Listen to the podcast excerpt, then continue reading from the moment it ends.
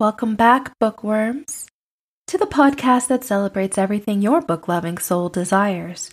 I'm Frances Everly, author and book lover and all-around bookworm, and this is The Bookworm Unleashed.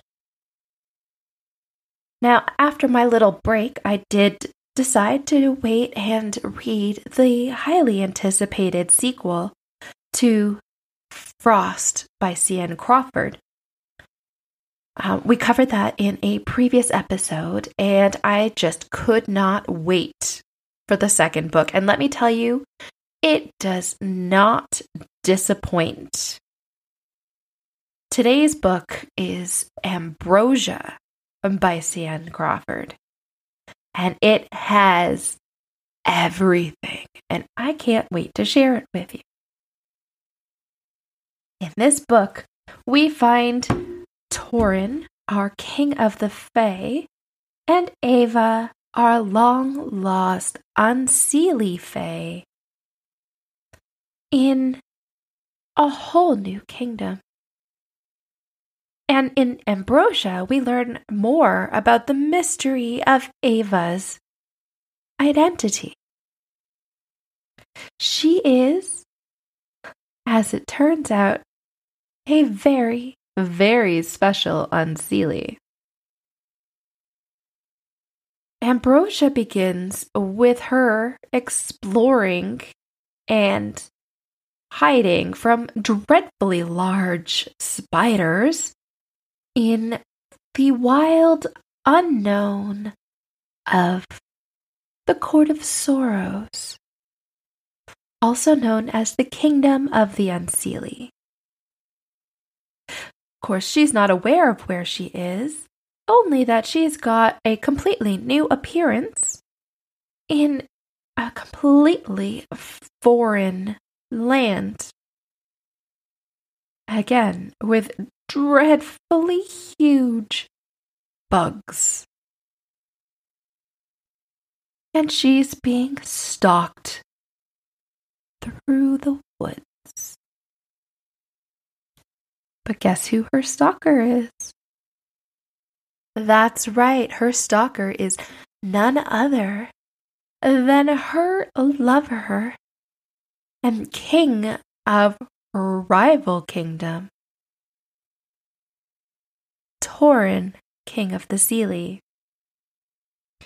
He followed her through the portal that opened in at the end of Frost when she landed accidentally in his throne and cracked his throne.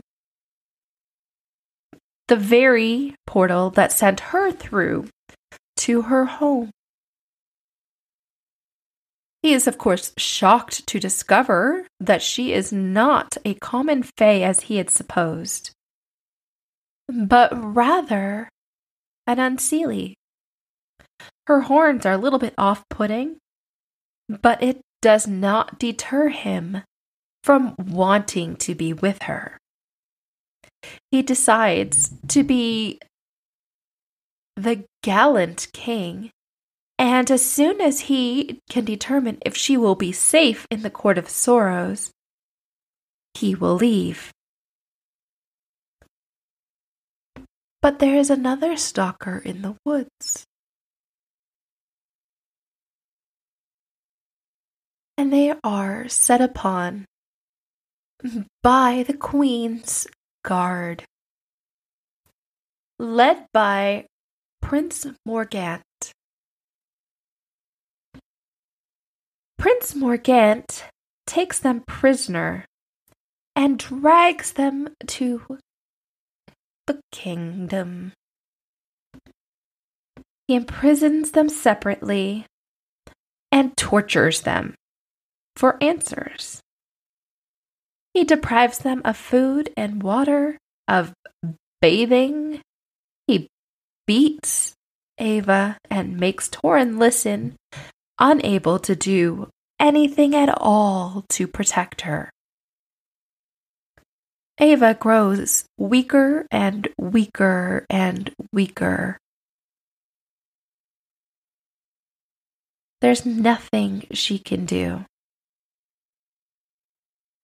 and then one day it rains, and she decides she's going to wash her dress in the rain after getting some much-needed gulps of rainwater to rehydrate her seriously dehydrated body. And in the prison cell, several cells over in the dungeon, King Torin uses the last of his magic to open a very small portal to get the Sword of Whispers, the sword that can only be wielded by the true king of the Seelie, the true king of Fae, because all others would succumb to the power of the Whispers and be driven mad. He uses this sword to cut through the walls of this castle. He finds Ava bare naked and doesn't ask her any questions as to why. He can only assume, and we all know what happens when you assume things, right? I don't have to spell it out, do I? Regardless, he grabs Ava, he grabs her dress, and they make a run for it. They manage to escape this kingdom. Yet, they are still chased by the guard. They make a plan to find a seer that can see the future. I believe she's called the Veiled One, and is the opposite of the seer in Fae, who can only see the past. Her name is Modron. Now, the Veiled One, they decide, will be the only one that can give them answers as to how they can escape the Court of Sorrows. Or even better, who Ava really is. They come across several impediments to their journey, including a giant praying mantis. But before Torin, who is already weak from injury and all this battling going on, can take on this praying mantis, Ava somehow gathers the strength within her to blow this praying mantis off a cliff. That is quite the feat for a common fae with no powers, don't you think? I think it's rather incredible. In fact, it's so incredible that nobody catches on that there was more than just a strong gust of wind happening here. But alas, nobody seems to catch on. Torin's just a little bit like, huh? How'd that happen? And that's about it. It's not mentioned again. They have one tryst, one night together in this conveniently located and conveniently stocked and also conveniently abandoned cottage. They spend the night there. They get dressed and have coffee the next morning as if nothing has happened. It's a normal day. And they climb right back on the back of that horse and start climbing through the mountains to find the Veiled One, only to be met with Morgant and his men. They are once again imprisoned, tortured, beaten, but we begin to see a softer side to Morgant. In fact, he's starting to take a bit more care of Ava and giving her cryptic messages on how to keep herself strong, um, tips to use her powers clues as to what she might be able to do or who she might be without actually giving it away. Unf- but unfortunately, Ava's a little slow, and she doesn't catch on. In fact, she is brought before Queen Mab, the Queen of the Unseelie, and made to battle King Torin to the death. And wouldn't you know it, our dear king sacrifices himself for her, on the belief that Queen Mab will let Ava go if he dies. And if he doesn't die, then she will be thrown off the tower. His self-sacrifice was for naught, as Ava was imprisoned once again, alone and grieving for her soulmate. She's angry, she's bitter, and her powers are making themselves known. They are growing. Until one day, she hears that Torin's being put on display in the Court of Sorrows.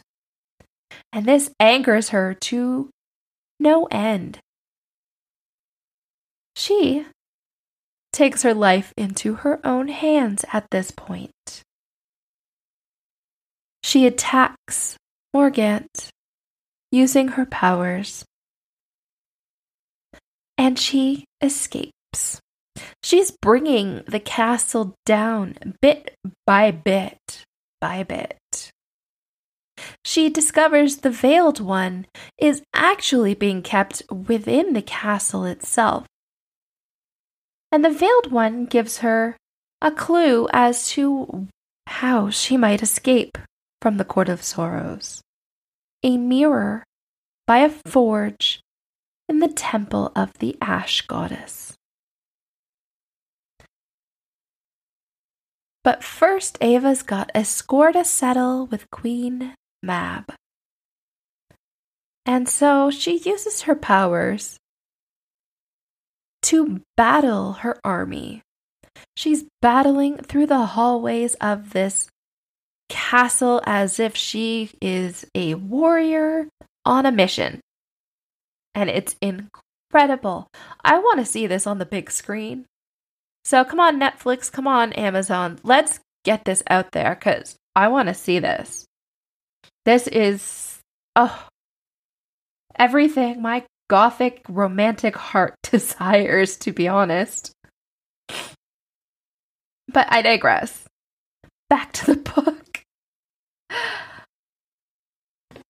She is battling this army with her powers, and she is taking everything down.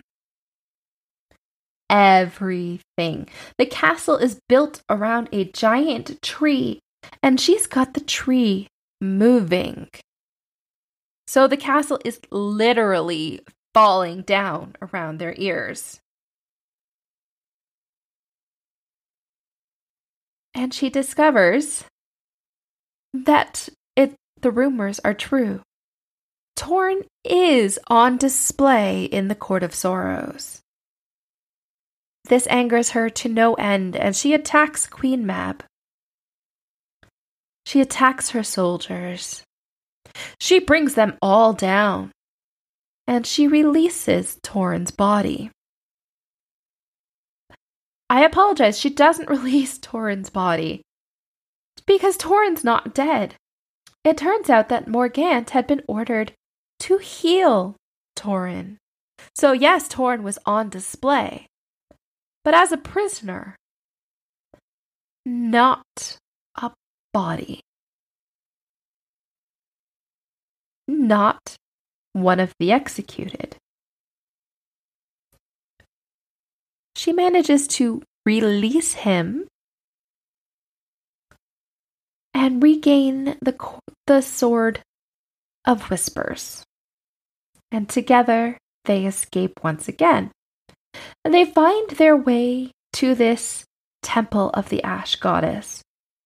They find this forge that the Veiled One had spoken of. They make love once again. Now you might be asking, how are they able to do this when Torin has been cursed by the Unseelie Queen to freeze to death any woman he ever loves? And the answer is conveniently this. He has no powers and therefore no curse in the Unseelie court.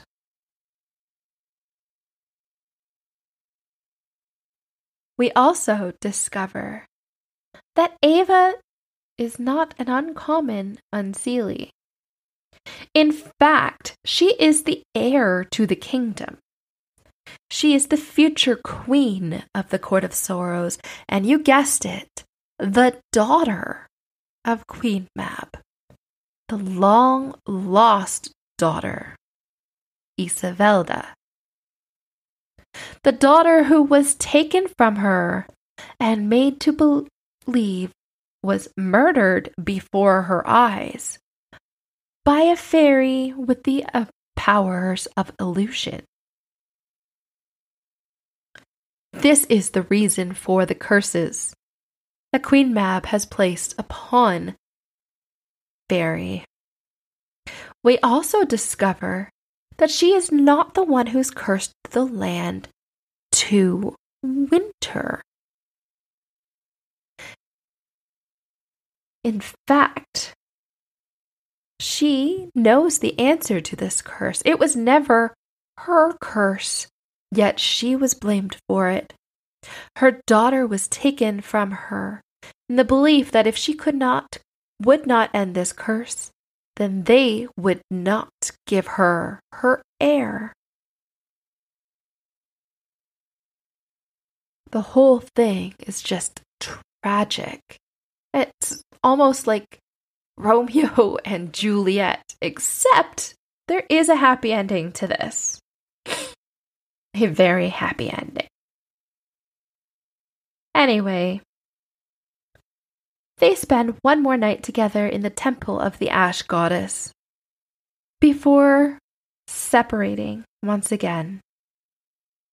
Sadly, it is with the belief that they will never see each other again, because he cannot touch her in the court of Fae without killing her. And so, to keep her safe, he re- will return to Fae without her, and she will return to the human realm. Only when she does, it's to discover that her best friend, Shalini, never returned at all to the human realm. When she discovers this, she is mortified, she's horrified, and she is determined to fight for her friend. In fact, she is determined to fight for everyone she loves and cares about. She is determined to be with Torin. And I've got a quote here that just uh, made my heart sing that I want to read to you guys, okay?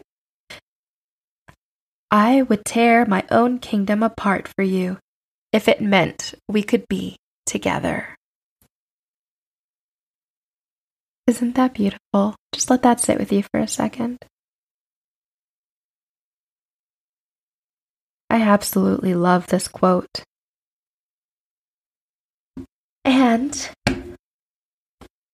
so she returns to Fae. At this point, Fae has been in a deep freeze for months. Months.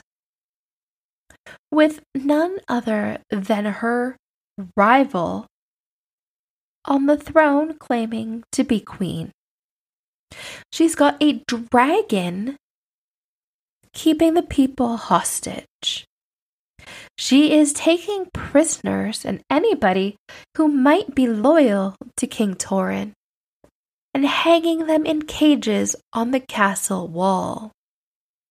She is torturing people looking for answers, trying to find Torin, trying to find the Sword of Whispers, and trying to keep Fairy under her thumb.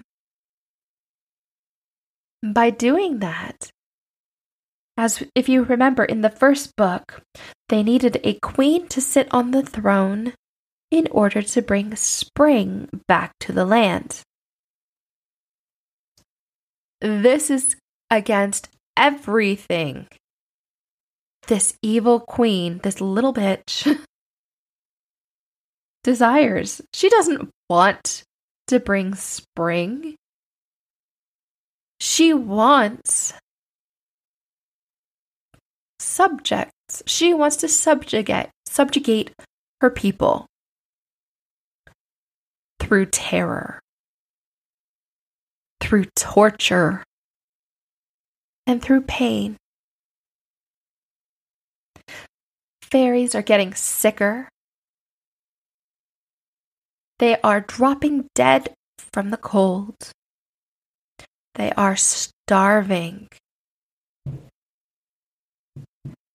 And still, she does nothing to help them. In fact, she uses Modron to spread lies and propaganda against Torin throughout the kingdom. She tries to make them angry with him, to rebel against him, to reject him as their king should he return. She would have done an excellent job of it too if he hadn't returned. But he did. And very soon after his return, his beloved Ava returns with her new powers and his Sword of Whispers. They battle against this evil usurper. They free their friends and sh- heal Shalini's frostbite and heal their kingdom. By battling it out with this usurper, by battling it out with Modron, the one who created this freezing curse in the first place, they threaten the kingdom with a giant tidal wave. Yet Ava and Torin are able to combine their powers to build a giant wall to stop the majority of the destruction of the wave. And then they battle the dragon. They battle its evil queen. They're victorious against both of them. And they very quickly put an end to Modron. And by so doing, they end the curse on all of Faerie. It's absolutely beautiful, this story, because the end of his curse is also the result of his loving Ava. You see, Queen Mab's design with this curse was that if he could not love her Unseelie heir, he would not love at all. So he unknowingly undid his own curse by falling in love with Ava, by burning for her.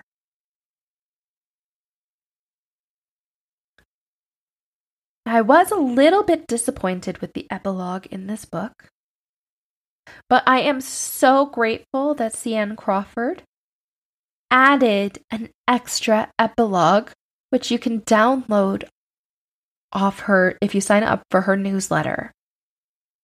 And I am so happy that I did. In the first epilogue, it ends with Ava opening her own bar in Fairy. It's a bar where Fae and Unseelie can get together and unwind in a place that is neutral, and it's open to everyone in the kingdom. It doesn't matter your status. It doesn't matter if you're common or royal. Everybody is welcome at Chloe's. Gave me a bit of a Cheers vibe, but a, with a touch more elegance, of course, because it is in Fairy. And Shalini is having her happy ending with the not with the no longer celibate Aaron, the guardsman for King Torin, who stuck by her side for all those months, trying to protect her from Queen Moria and her dragon and the frost. So both Ava and Shalini get their happy endings. Now, in the bonus epilogue, we get a fairy wedding. And I'm not going to ruin that for you. I think you should read this book and sign up for C N Crawford's newsletter yourselves and take a gander, because I've already spoiled so much for you. So I will not spoil that either. But definitely worth it. Like I said, this this author is quickly becoming one of my favorites. I absolutely loved the second book from her. And I can't wait to read more. Now, next week, I will be reading Dragonfly Wishes. It's a cute little short story that I cannot wait to dive into. So until then, book friends, keep reading. And I'll see you later.